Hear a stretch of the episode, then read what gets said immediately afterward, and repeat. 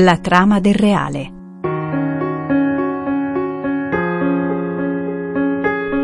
Catechesi di Don Fabio Rosini sui primi undici capitoli della Bibbia.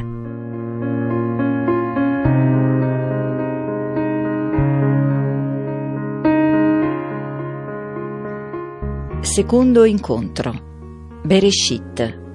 Prima parte.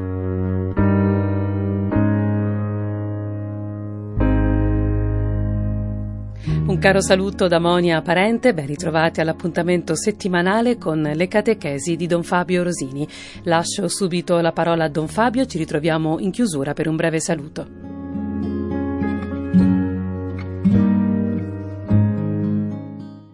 Iniziamo la nostra avventura prendendo i testi che leggeremo partendo dal primo capitolo. Ora dobbiamo capire un pochino questi due capitoli, il primo e il secondo, specularmente come mh, mm, si leggono. Cominciano con delle parole indicative. Il libro della Genesi, al capitolo primo, comincia con questo Bereshit bara Elohim et Hashamayim vet Arez, questo è il primo versetto che suona in ebraico e che tutti quelli che studiano un po' di ebraico se lo imparano velocissimamente e non se lo dimenticano più, con questa parola Bereshit. La prima particella è eh, un in, nel, e, e introduce questa parola Reshit, che viene dal termine Rosh. Rosh è la testa, Reshit è in testa, in testa a tutto. E il suo senso è inizio in quanto eh, prima cosa, in quanto priorità. Il capodanno si dice Rosh Hashanah in ebraico, Rosh, capo dell'anno appunto, e intende quella cosa che viene per prima. Dice certo, stiamo cominciando, iniziamo dalla prima cosa, sì, ma il senso qui sarà anche chiarito da quando eh, i greci tradurranno questo termine enarché a fondamento e di fatto è proprio questo in testa a fondamento prima di tutto per cominciare per iniziare e il senso è una luce sullo schema del reale.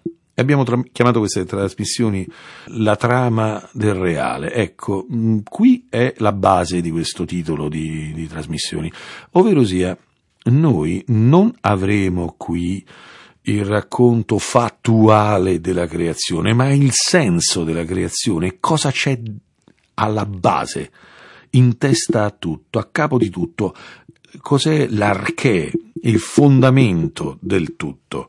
Ecco, in principio, cioè a fondamento, la base di tutto, dirà questo testo, Dio creò il cielo e la terra. Cioè noi dobbiamo partire da questo. Eh, questo verbo, il verbo bara in ebraico, che indicherà eh, qualcosa che fa solamente Dio. Questo è uno di quei verbi, sono pochissimi, che eh, avranno come soggetto, come attore solo ed unicamente il Dio di Israele. Creare lo può fare solamente Lui. Prima di tornare all'approfondimento di questa uh, realtà, noi dobbiamo andare a vedere il capitolo secondo invece come comincerà. Il capitolo secondo userà un altro termine quando, mm, non esattamente proprio al primo versetto, ma al versetto 4, dove è nitido che eh, è terminato il primo racconto della creazione, comincerà un altro uh, racconto eh, che nella nostra Bibbia dice queste sono le origini del cielo e della terra. Ecco, eh, il termine eh, in ebraico suonerà ele Toledot Hashamayim Haaretz, cioè mentre mh, mm, avevamo la, l'assonanza mm, Bereshit bara Elohim et Hashamayim et Haaretz, vediamo che sono Shamayim è il cielo, Haaretz è la terra, eh, da una parte si era detto che in principio Dio creò il cielo e la terra, quindi dirà alla lettera queste sono le generazioni, le genealogie, al plurale, del cielo e della terra. Allora noi parli, passiamo da un concetto di fondamento, di inizio, di base del tutto, a un concetto di scaturigine, di sorgente. Queste sono le genealogie, le generazioni, è un concetto peraltro familiare che implica mh, la ricerca della propria matrice, delle proprie origini. La parola origine è molto più consona a questo secondo capitolo che non al primo, mentre il primo parla di, di ciò che basa la realtà, il secondo parlerà di eh, ciò che è mh, il racconto di come le cose scaturiscono, vengono fuori e come saranno le generazioni.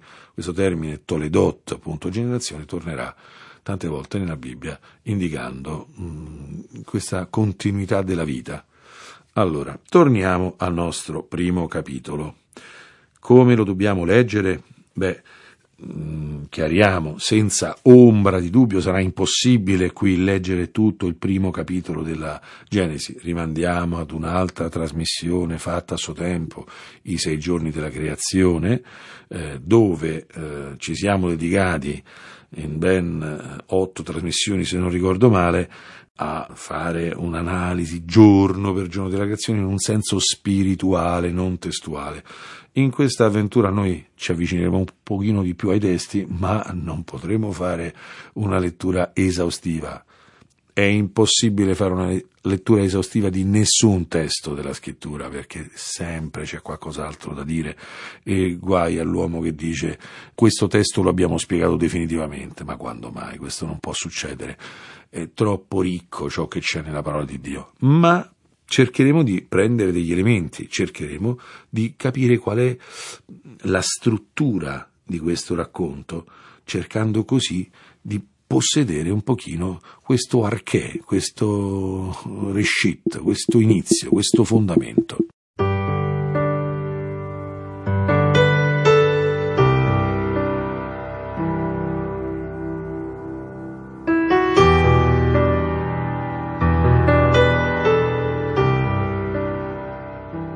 Per poter entrare in questo testo cercheremo di vedere quello che è, è l'uso dei verbi.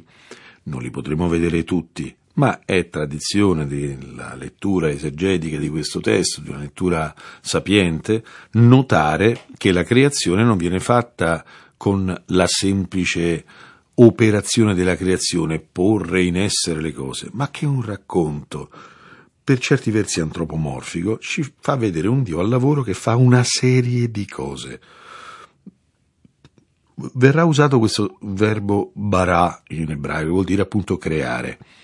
La creazione comparirà nel primo versetto, nel momento in cui si dice cosa stiamo raccontando. In principio Dio creò il cielo e la terra. Ecco, allora, questo è una chiave per leggere tutto, da questo possiamo trarre tanto tornerà questo verbo al versetto 21, quando comparirà la vita. La prima vita è la vita marina, la vita eh, degli esseri che guizzano e brulicano nelle acque. E allora viene detta questa cosa qua e inizia il racconto della vita che parte dalla vita marina, poi compariranno gli uccelli e poi quindi compariranno gli animali che strisciano sulla terra e quindi al versetto 27 ben tre volte nello stesso versetto comparirà questo verbo a affermazione, a grido del testo che l'uomo è una creazione di Dio. È il versetto in cui si dirà per l'appunto Dio creò l'uomo a sua immagine, a immagine di Dio lo creò, maschio e femmina li creò. Mm, è una scorpacciata del verbo creare, del verbo barà. Si grida, come abbiamo già detto, che l'uomo è una creazione di Dio. Ed è il primo punto. Il mondo è una creazione di Dio, la vita è una creazione di Dio, l'uomo, soprattutto lui, è una creazione di Dio. Ancora tornerà questo verbo all'ultimo versetto, eh, che è quello di Genesi 2, 3, quando Dio ha finito di creare tutto quanto e dice Dio benedisse il settimo giorno e lo consacrò perché in esso aveva cessato da ogni lavoro che egli aveva fatto creando. Eccolo, eh, compare. Allora, inizio e chiusura del testo. Tutto è creato da Dio, quindi è chiaro che questo verbo barà riguarda tutti. eh, la vita, però bisogna dire è creata da Dio, è l'uomo, tre volte, in maniera poetica, martellante, ripetitiva, quasi ossessiva, è creato da Dio. Cosa vuol dire questo? Cioè, l'uomo è una cosa buona. Il primo punto è che la vita è buona e il mondo è buono. Dio ha creato il mondo. Il mondo non è una cosa da mettere in discussione, non è che mm, deve superare un esame, l'ha già superato. Il mondo è uscito dalla intenzione, dall'opera e dalla potenza di Dio. Siamo nel primo articolo del nostro simbolo del credo. Dio è Padre, creatore onnipotente.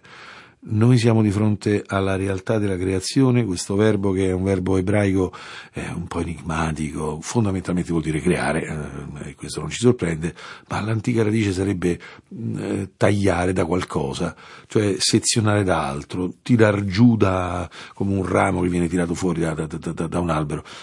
Mm, è come se mm, Dio produce questa realtà, comunque viene da Lui comunque nessuno può dubitare della bontà del creato, primo, della bontà della vita, secondo, e soprattutto della bontà dell'uomo.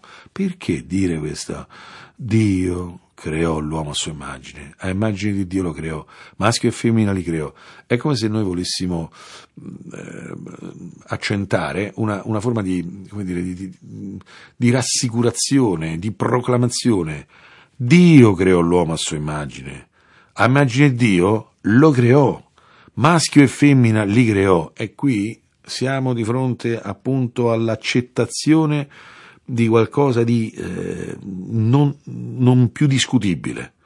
Noi abbiamo a che fare con la bellezza. Primo punto, le cose si riconducono a Dio. Il mondo, la vita, l'uomo si riconduce a Dio. Questo è il primo verbo fondamentale che appare. Cominciamo così, eh, nella parte seguente, a analizzare piano piano gli altri atti che Dio farà in questo primo capitolo.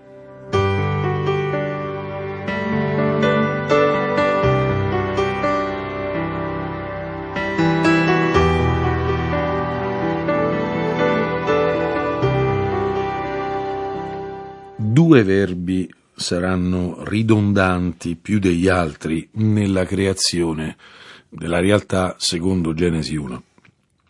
Il verbo fare e il verbo dire. Eh, beh, abbastanza tipico che questi sono due verbi piuttosto importanti, però eh, se per fare noi possiamo pensare che sia logico che si parlerà di ciò che Dio fa, e sarà molto interessante vedere cosa eh, viene definito come questo fare di Dio, però è interessante che il verbo più usato, che batte nettamente tutti gli altri verbi nella presentazione appunto della, della realtà, è il verbo dire. Infatti noi cominciamo con in principio di il cielo e la terra, la terra viene descritta come forma deserta, le tenebre, lo Spirito di Dio che aleggia, eh, covando la realtà, e Dio disse sia la luce e la luce fu. E cominciano queste dieci volte in cui Dio parla all'interno del primo racconto della creazione. Dieci volte, è curioso. Avremo poi le dieci parole al capitolo ventesimo dell'Esodo. Dio creerà parlando. È interessante che poi eh, di, questi, di, queste dieci citazioni, tre saranno riservate all'uomo, mm, eh, una porzione cospicua di questo dire. Dio crea parlando e qui abbiamo un altro, un'altra chiave fondamentale. Cioè, mentre i racconti che circondano Israele, tutte le narrazioni mitiche dell'origine del mondo, parlano di lotte, di guerre, di, di, di, di mm, combattimenti, tutta la mitologia greca, per esempio, va avanti per eh, contrasti, per contrapposizioni, un Dio sereno tranquillo, indubitabilmente centro della realtà, mh, con una maestà e una tranquillità eh, senza ombre, senza virgole, senza nessuna crepa, parla, così crea il mondo. Ribadiamo, è il verbo più usato in questa sezione di testo parla, Dio dice sia la luce e la luce fu. Dio disse sia un firmamento in mezzo alle acque per separare le acque dalle acque e via dicendo. E così i giorni cominceranno generalmente così. Dio disse le acque che sono sotto il cielo si raccolgano. Dio disse ci siano fonti di luce nel firmamento. Dio disse le acque brulichino di esseri viventi. Dio disse la terra produca esseri viventi. E Dio disse facciamo l'uomo a nostra immagine. Ecco, tutte queste citazioni del verbo dire eh, mostrano che cosa? Che la creazione è una comunicazione. Uh, quanto è importante questo. Quanto è importante capire che il mondo è un linguaggio, il cosmo è una comunicazione, è qualcuno che si sta mettendo in contatto con qualcun altro, qualcuno che sta parlando, a chi sta parlando? Parlare. Logicamente questo è un atto che ha tutto il suo peso antropomorfico, per carità di Dio, ma il punto è che noi dobbiamo capire, noi eh, uomini e donne, dobbiamo capire che Dio ci parla nelle cose. È infatti interessante che per quanto il verbo qui usato sarà eh, il verbo amar, eh, la parola davar in ebraico vuol dire parola e nello stesso tempo eh, il lessema che indica la comunicazione orale, la parola e l'evento, la fattualità delle cose. Noi attraverso lo stesso termine diciamo i fatti e le parole, cioè i fatti sono parole, la realtà è un dialogo, la realtà è una comunicazione. Dio sta parlando con noi attraverso il creato. Il creato è il mezzo con cui Dio comunica con noi ed è il teatro del nostro dialogo con Lui. Noi, esseri logici, noi portatori di una parola, ed è ciò che ci fa persone, possiamo entrare in relazione con, con gli altri, con il linguaggio, con i diversi tipi di linguaggi e siamo immersi in un linguaggio. Dio parla con tutti noi. Tutte le cose della nostra vita sono un dialogo di Dio con noi, un, la ricerca di un interlocutore. Abbiamo bisogno di metterci in ascolto dei fatti, cioè la creazione è una parola. Questo grida questo testo. Le cose vanno ascoltate, il mondo si vive con le orecchie, cioè bisogna capire il senso delle cose, mentre gli occhi daranno la forma delle cose, se io vedo una persona parlare ma non sento il suono delle sue parole, io sono frustrato.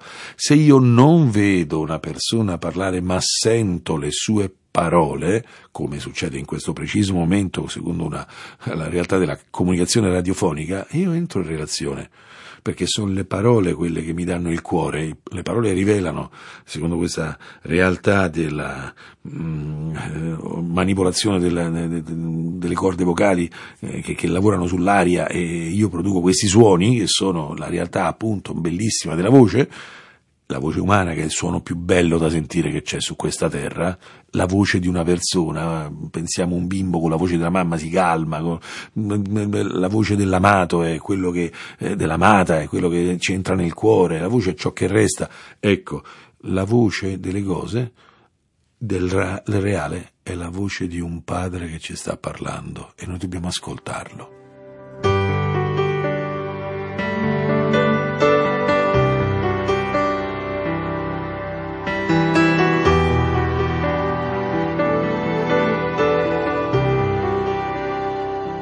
Nella classifica dei verbi più usati seguirà il verbo fare. Il verbo fare, asa in ebraico, eh, comparirà per il fare il firmamento, perché il firmamento sarà una cosa eh, dura, mh, mm, una superficie che tiene eh, le acque che prima coprivano la terra, le separa, le mette nel cielo, perché divengano pioggia quando serve, aprendo il firmamento. Firmamento, infatti, in italiano viene dalla parola fermo, cioè indica qualcosa che sta lì fermo, che è, un, è il termine in ebraico rakia, indicherà proprio una crosta dura che tiene, secondo una cosmologia arcaica, ma simbolica, significativa, evocativa, ecco, farà il firmamento, quindi farà le luci e sarà interessante perché le fa quando uh, già esiste la luce per se stessa. Che luci farà? È il sole, la luna, la luce per se stessa ha una sua vita ed è la prima cosa che viene fatta, che viene creata. Farà le luci, passiamo a una fattualità. Quindi farà gli animali e quindi farà l'uomo, logicamente, Cosa c'è in tutto questo? E, e, e, sarà ripetuto due volte alla fine del racconto, quando abbiamo già varcato la soglia del secondo capitolo e siamo negli ultimi due versetti, versetto 2 e 3 eh, del capitolo secondo, che sono gli ultimi eh, versetti di questa sezione di testo, ribadirà, ecco, quello che aveva fatto, aveva fatto tutte le cose eh, e terminò da, dal suo lavoro, da, da quello che aveva fatto per l'appunto. Allora, che cosa indica? Dio fa le cose. Dobbiamo ri- riportare a questo innamoramento che l'uomo avrà delle sue proprie opere. L'uomo è quello che si sente tanto importante perché fa, ma quello che fa l'uomo è solamente un eco di quello che fa Dio. L'uomo con questo verbo fabbricherà più avanti nei, nei testi eh, legali, nei testi del, del, racconto dell'Esodo e soprattutto appunto attorno al Decalogo, farà gli idoli, farà le sue opere. I cieli sono opera delle mani di Dio, l'opera dell'uomo termina, l'opera di Dio resta. Eh, quello che è interessante è che l'uomo è fatto dalle mani di Dio, cioè l'opera della creazione indica che l'uomo ha le impronte digitali di Dio addosso. Dio lo plasma, lo fa. Non dobbiamo giudicare un'opera di Dio. Se Dio ha fatto l'uomo come l'ha fatto, ma chi siamo noi per, in primis, giudicare quest'opera, secondo, sostituirci a Dio. Quanto è grave fabbricare la vita, cercare di riprodurre tutto ciò e se anche ciò la scienza ce lo renderà possibile, sarà comunque una profanazione della vita perché sarà una desacralizzazione della vita. Dissacrare la vita ci porterà a qualcosa che abbiamo già visto nel nazismo, quando qualcuno ha pensato di manipolare la vita. Uno dice, ma se la scienza ce lo permette, allora lo possiamo fare. Eh?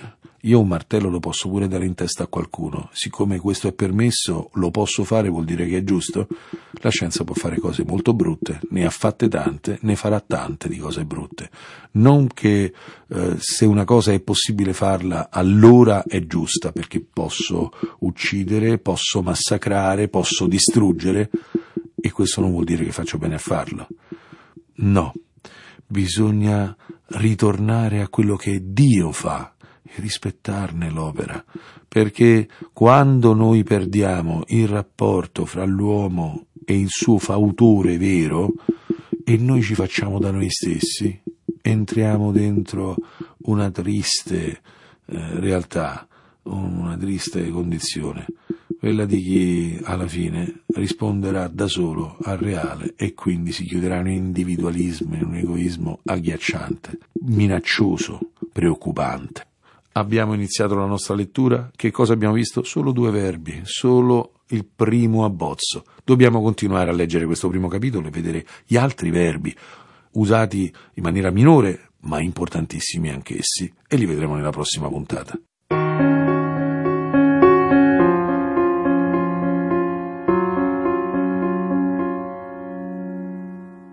Grazie a Don Fabio Rosini, grazie naturalmente a tutti voi per averci seguito. Da Monia Parente è tutto, buon proseguimento all'ascolto di Radio Vaticana Italia.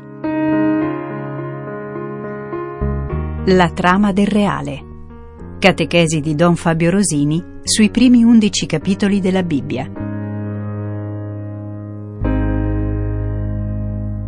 Secondo incontro. Bereshit. Prima parte.